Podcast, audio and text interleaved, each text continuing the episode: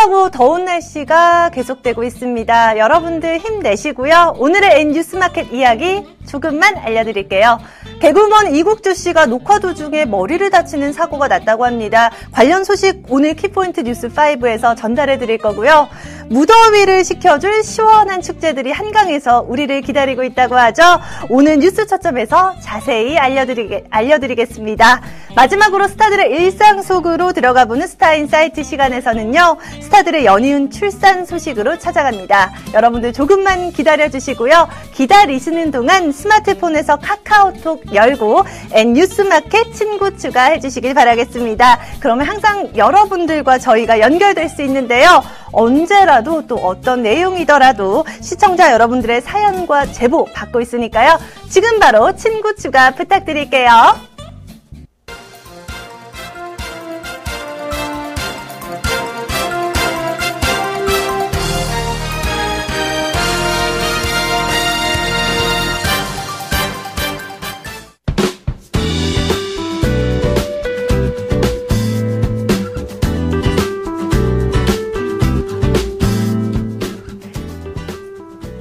중간 수요일입니다. 이쯤 되면 무기력이 정점을 찍기도 하는데요. 지금을 이겨내면 우리에게 달콤한 주말이 기다리고 있으니까요. 여러분들 힘내시고요.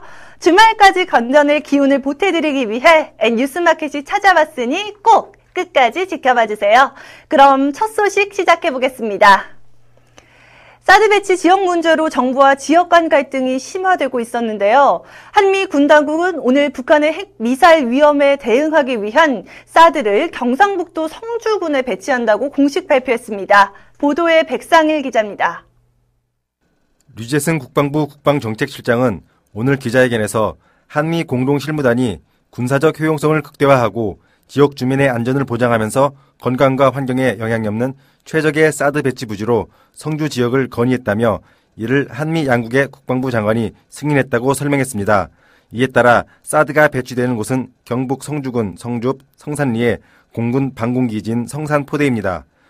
성주에 사드가 배치되면 미군 기지가 있는 평택과 군산, 육해공군 본부가 있는 충남 계룡대, 강원도 강릉 인근까지 북한 미사일을 방어할 수 있게 됩니다. 사드의 최대 요격거리는 200km입니다. 유재승 실장은 주한미군의 사드 체계를 성주 지역에서 작전 운영하게 되면 북한의 핵과 미사일 위협으로부터 대한민국 전체의 2분의 1에서 3분의 2 지역에 사는 우리 국민의 안전을 더 굳건히 지켜드릴 수 있다고 밝혔습니다. 사드 배치 지역을 전격 발표한 것은 사드로 인해 국론이 분열되고 지역 주민들의 반발이 장기화되는 것을 막기 위한 것으로 풀이됩니다. 그러나 사드 배치 지역으로 결정된 성주 지역의 민심은 극도로 악화된 상황입니다. 지역 주민 5천여 명은 사드 배치 반대 집회를 벌였으며 김한권 성주군수와 배재만 성주군 의회 의장은 혈서를 쓰며 반대 입장을 피력했습니다. 김한권 군수와 배재만 의장은 어제부터 단식 농성에도 들어갔습니다. 청년 실업률이 개선될 조짐이 보이지 않고 있습니다. 지난달에도 동월 기준 역대 최고치를 갈아치우며 고공행진을 이어가고 있는데요. 특히 구조조정에 영향이 미친 경남 지역의 실업률이 가장 큰 폭으로 상승했습니다. 황혜연 기자가 보도합니다. 통계청이 오늘 발표한 6월 고용 동향을 보면 지난달 청년층 실업자는 전년 동월 대비 18,000명 늘어나 0.1%포인트 상승한 10.3%를 기록했습니다. 이는 IMF 외환 위기 이듬해인 1996년 6월 11.3%를 기록한 이후 17년 만에 최고치를 경신한 것입니다. 지역별 실업률을 살펴보면 경남 지역이 1.0%포인트 오른 3.9%를 기록해 전국에서 가장 높은 상승폭을 나타냈습니다. 경남은 조선업 구조조정 일부 영향이 반영된 것으로 보입니다. 조선업이 몰려있는 울산 역시 실업률이 오르긴 했지만 다른 업종이 많아서 상대적으로 덜 영향을 받았습니다. 통계청은 7월 달에도 대학생들이 방학을 맞아 아르바이트를 하고 코스모스 졸업을 하기 때문에 청년 실업률이 높은 수치를 기록할 것으로 내다봤습니다. 기초수급 대상자에는 생계급여가 지급되는데요. 오늘 2017년도 생계급여 지원 수준이 확정됐습니다. 백상일 기자입니다. 2017년도 기초수급 대상자의 생계급여가 134만 원으로 확정됐습니다. 올해보다 5.2% 오른 금액입니다. 보건복지부는 오늘 제52차 중앙생활보장위원회를 열고 2017년도 기준 중위소득과 생계, 의료, 주거, 교육규모 수준을 의결했다고 밝혔습니다. 기초생활보장수급자 선정에 활용되는 기준 중위소득은 4인 가구 기준 447만 원으로 결정됐습니다. 가구원별로는 1인 165만 2,931원, 2인 281만 4,449원, 3인 364만 915원, 4인 446만 7,380원, 5인 529만 3,845원으로 정해졌습니다. 생계급여 수급 가구는 생계급여 선정 기준액에서 가구의 소득 인정액을 제외한 금액만큼 급여를 받게 되며 의료급여 최대 급여액은 급여 대상 항목에 대한 의료비 중 수급권자 본인 부담 금액을 제외한 전액을 지원합니다. 또 주거급여의 최저 보장 수준은 서울에 사는 4인 가구 기준 8천원 인상된 월 31만 5천원으로 결정됐으며 교육급여 최저 보장 수준은 최근 3년 평균 교육 분야 물가 상승률 1.5%를 감안해 학용품비와 교과 세대의 단가를 인상했고 부교재비도 단가 현실화를 위해 5% 인상했습니다. 개그우먼 이국주 씨가 녹화 도중 넘어져 부상을 당한 것으로 전해졌습니다. 큰 부상이 아니어야 할 텐데요. 김한나 기자가 전해드립니다.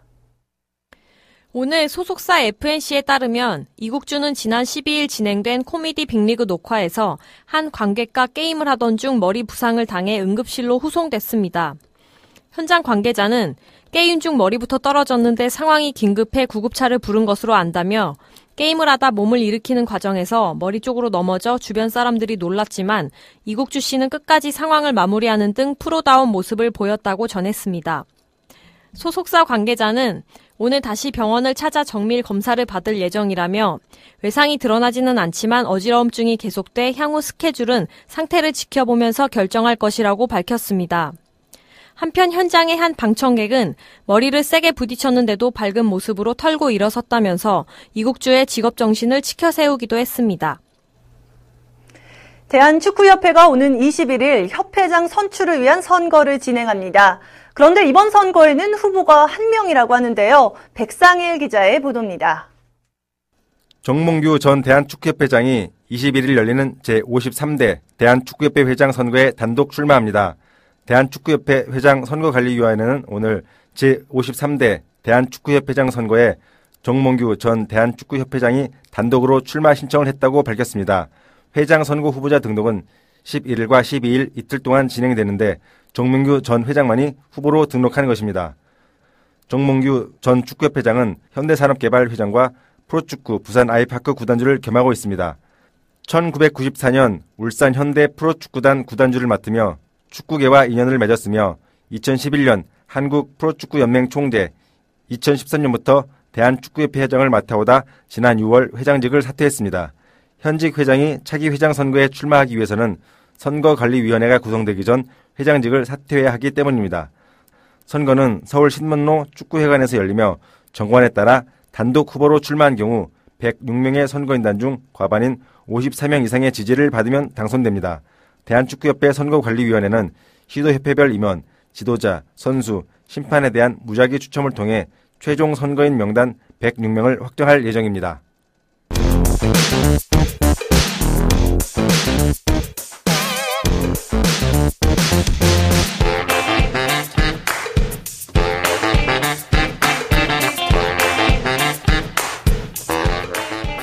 지금쯤이면 서서히 여러분들 여름 휴가 계획 세우시고 계신가요? 멀리 떠나기엔 부담스럽고 또 가긴 가야겠고 가까운 근방에서 즐길 수 있는 방법 없을까? 휴가철을 맞아 무더운 여름을 어떻게 보내야 할지 고민들 많이 하실 텐데요. 이제 걱정은 그만. 올해도 어김없이 돌아온 서울의 대표 여름 행사 한강 몽땅 여름 축제로 여러분들을 소개합니다. 자세한 소식 오늘 김한나 기자와 함께 하도록 하겠습니다. 김한나 기자, 2016 한강 몽땅 여름 축제가 이번 주말 개막한다고요? 네, 그렇습니다. 한강에서만 즐길 수 있는 2016 한강 몽땅 여름축제가 15일 개막 행사를 시작으로 8월 21일까지 11개 한강공원에서 열립니다. 몽땅이라는 이름 그대로 축제에는 물싸움과 영화 감상, 야경 걷기, 자전거 일주 등 가족이 함께 즐길 수 있는 놀이 및 문화 행사가 가득한데요. 올해는 놀이로 예술로 다가오는 한강이라는 주제 아래 세 가지 테마로 총 80여 개의 프로그램이 진행됩니다. 물놀이가 있는 시원 한강, 그리고 공연과 예술이 있는 감동 한강, 휴식과 생태 체험을 할 수 있는 함께 한강, 이렇게 세 가지 테마로 프로그램을 구별해 쉽고 다양하게 즐길 수 있습니다. 먼저 2016 한강 몽땅 여름축제 홍보 영상 함께 보시겠습니다.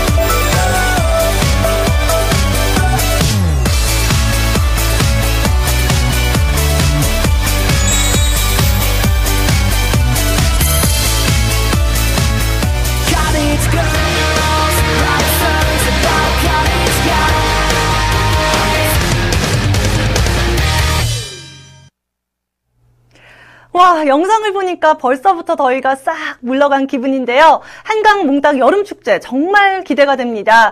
그렇다면 자세한 일정은 어떻게 되는지 소개해 주시죠. 먼저 개막 날인 15일부터 17일까지는 여의도 한강공원에서 한강거리 공연 페스티벌을 개최합니다. 릴레이 거리 공연, 퍼포먼스, 플래시몹 등 30여 팀이 참가하는 이 공연은 참가비와 예약 없이 누구나 현장 관람으로 참여가 가능합니다. 16일부터 8월 20일까지 망원, 여의도, 뚝섬, 광나루 한강공원에서는 매주 토요일 8시마다 한강다리 밑 영화제가 열립니다. 올해는 부천 국제 판타스틱 영화제와의 협업으로 더욱 풍성해져 매주 특별한 주제의 영화들을 볼 수 있는데요. 특히 영화 스크린이 한강공원 다리 밑에서 상영돼 시민들이 더욱 특별한 시간을 보내기에 더욱 좋겠습니다. 30일부터 8월 15일까지는 망원 한강공원에서 슬라이드 더 시티를 운영합니다. 이는 아이들뿐만 아니라 어른들도 함께 즐길 수 있는 워터 스포츠로 워터 슬라이드, 물총 싸움 등 다양한 게임과 함께 진행됩니다.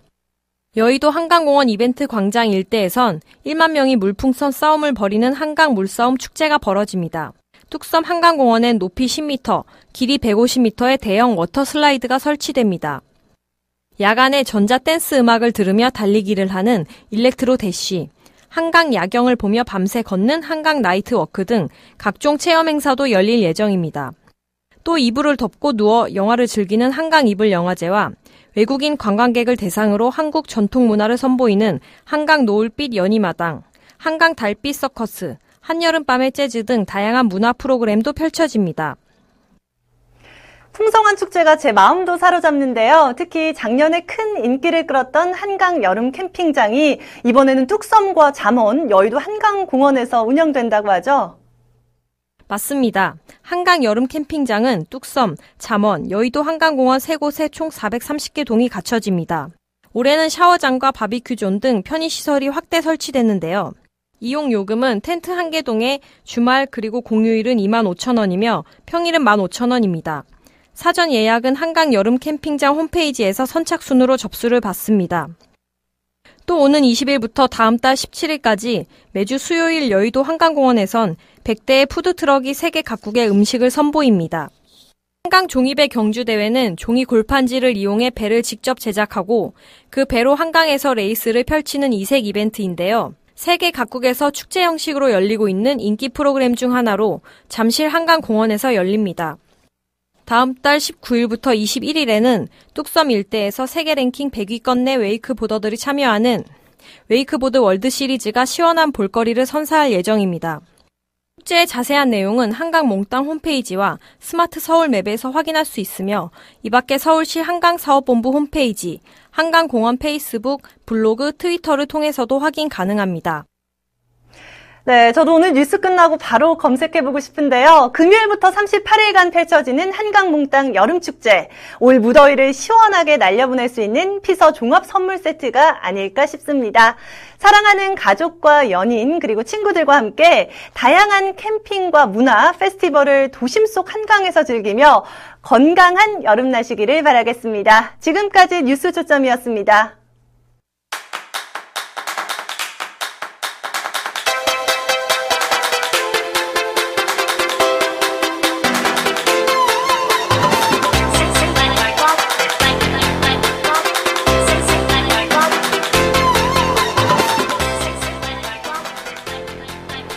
뉴스마켓 수요일의 코너 스타들의 이모저모를 통찰하는 연예뉴스 스타인사이트입니다. 한 차례 결혼의 바람이 불었던 연예계가 이제는 잇단 출산 소식으로 화기애애한 분위기입니다. 팬들의 마음을 사로잡았던 스타들에게 사랑하는 팬들 외에 사랑하는 가족, 아기가 생긴 것인데요. 엄마와 아빠가 돼 기쁨을 만끽하고 있는 엄빠 스타들 누가 있는지 알아보도록 하겠습니다. 오늘 황희연 기자 이 소식 전해줄 건데요. 바로 어제 득남 소식이 있었죠. 네, 방송인 샘 해밍턴이 결혼 3년 만에 아들을 품에 안았습니다. 샘 해밍턴의 아내 정유미 씨는 12일 오전 10시 35분경 3.46kg의 건강한 사내 아이를 출산했는데요. 현재 산모와 아이는 모두 건강하다는 전원입니다. 아이의 대명은 킹콩이며 샘 해밍턴 아버지의 성함을 따 이름을 윌리엄이라고 지었습니다. 등남의 기쁨은 샘 해밍턴의 SNS를 통해 생생히 확인됐습니다. 아내의 출산 이후 샘 해밍턴은 내 아들 정태호, 윌리엄 해밍턴이 태어났다. 세상에서 가장 좋은 선물이다. 라는 글을 자신의 페이스북에 남기며 흐뭇한 속내를 드러냈습니다. 특히 샘 해밍턴은 오늘 진짜 너무너무 행복하다. 고생 많이 한 우리 와이프에게 대단히 고맙다라는 말로 아내를 향한 애틋함까지 함께 드러냈습니다. 정말 세상에서 그 무엇보다 가장 좋은 선물이 맞은 것 같은데요. 그런데 이보다 더 주목받았던 스타가 있었죠. 바로 아이돌 출신 최연소 유부남, 그룹 유키스 전 멤버 동호입니다. 자신이 활동하는 연예인 야구 동호 회원들에게 등남 사실을 알려 화제가 됐었죠. 그렇습니다. 동호가 유부돌 타이틀에 이어 아이돌 출신 최연소 아빠 기록까지 세웠습니다. 지난해 11월 한 살 연상의 일반인과 결혼한 동호는 결혼 6개월 만인 5월 아들을 낳았는데요. 인스타그램을 통해 아들의 이름은 신하셀이라며 사진을 공개하기도 했습니다. 공개된 사진에는 동호와 그의 아들 아셀군의 모습이 담겨 있는데요. 아빠 동호를 쏙 빼닮은 아셀군의 깜찍한 모습이 눈길을 끕니다. 귀여운 외모로 대중들에게 큰 사랑을 받았던 동호. 평범하게 살고 싶다며 갑작스런 은퇴 선언 후 연예계 활동을 중단해 팬들의 아쉬움이 컸었는데요. 이렇게 아빠가 된 모습을 보니 행복한 미소가 절로 납니다. 한편 일출이로 유명한 개그맨 김재욱 씨도 드디어 아빠가 됐다면서요. 네, 결혼 3년 만에 첫 아들을 얻었다고 합니다. 김재욱 씨는 지난달 28일 자신의 인스타그램을 통해 아들이 생겼다며 출산 소식을 알렸습니다. 그리고 아들 사진을 공개하면서 아들 바보임을 과시했습니다. 지금까지 아빠가 된 남자 스타분들의 소식을 전해드렸는데 그렇다면 저는요 엄마가 된 스타맘은 없는지 궁금한데요. 네, 강성현은 지난해 2월 첫 아들을 출산한 데 이어 연년생 아들의 엄마가 된 것입니다. 보시는 사진은 강성현 SNS에 공개된 것으로 남편 김가훈과 첫째 아들의 모습입니다. 네, 붕어빵 부자의 모습이 미소를 자아내게 만드는데요. 둘째 아이의 모습도 벌써부터 궁금해집니다. 또 한편 방송인 김나영도 얼마 전에 연예인맘 대열에 합류했다는 소식을 들었는데요. 맞나요? 네, 김나영도 지난달 26일 3.6kg의 건강한 왕자님을 낳았습니다. 김나영은 SNS를 통해 디라인 모습은 물론 출산 후 산모 팔찌 인증샷과 아들 모습 등을 공개하며 눈길을 끌었습니다. 특히 이틀 전 방송에선 출산 후 처음 신경을 밝히며 눈물을 보였는데요. 아기를 만나게 된다는 것이 굉장히 겁이 나고 무서웠다. 그런데 아이를 낳을 땐 내가 굉장히 용감해지더라. 나보다 아기가 더 힘들다는 생각으로 버텼다고 말해 뭉클한 감동을 자아냈습니다. 그리고 외모는 기대보다 괜찮다. 샤방샤방한 꽃미남 스타일은 아니지만 선이 굵은 남자아이라며 깨알 같은 아들 자랑과 함께 행복한 미소를 보여 어느새 엄마가 된 모습을 보였습니다. 네, 김나영 씨의 코끝이 빨개진 사진을 보니까 저도 다 뭉클해지는데요. 여성이 가장 아름다울 때는 아기를 품고 있는 D라인을 가졌을 때와 그 아기에게 젖을 물리고 사랑스러운 눈빛 레이저를 쏠 때라고 했던가요? 원래도 예뻤던 그녀들이 행복함으로 더욱 아름다워 보입니다. 엄마 아빠이기 이전에 연예인이었던 우리들의 스타들. 이제는 연예인이기 이전에 엄마 아빠가 된 그들의 행복한 시절을 함께하는 것 또한 팬들에게 즐거운 일인 것 같습니다. 스타들의 출산을 축복하고 응원하겠습니다. 황혜원 기자 오늘 소식 잘 들었고요. 스타인사이트는 여기서 인사드리겠습니다. 전격적인 사드 배치 지역 발표, 국가의 안보를 위한 선택이라고는 하지만 너무 급하게 결정한 것은 아닌지 걱정이 됩니다. 적절한 지역인지도 문제이지만 과연 사드를 배치하는 것이 적절한 것인지도 국론이 통일되지 않은 상태이기 때문인데요. 진짜 안보가 무엇인지 모두를 만족하게 할 해법은 없는지 정부의 면밀한 검토를 바라는 것은 무리일까요? 이상으로 오늘 수요일 N뉴스마켓 마치겠습니다. 지금까지 시청해주신 여러분 고맙습니다.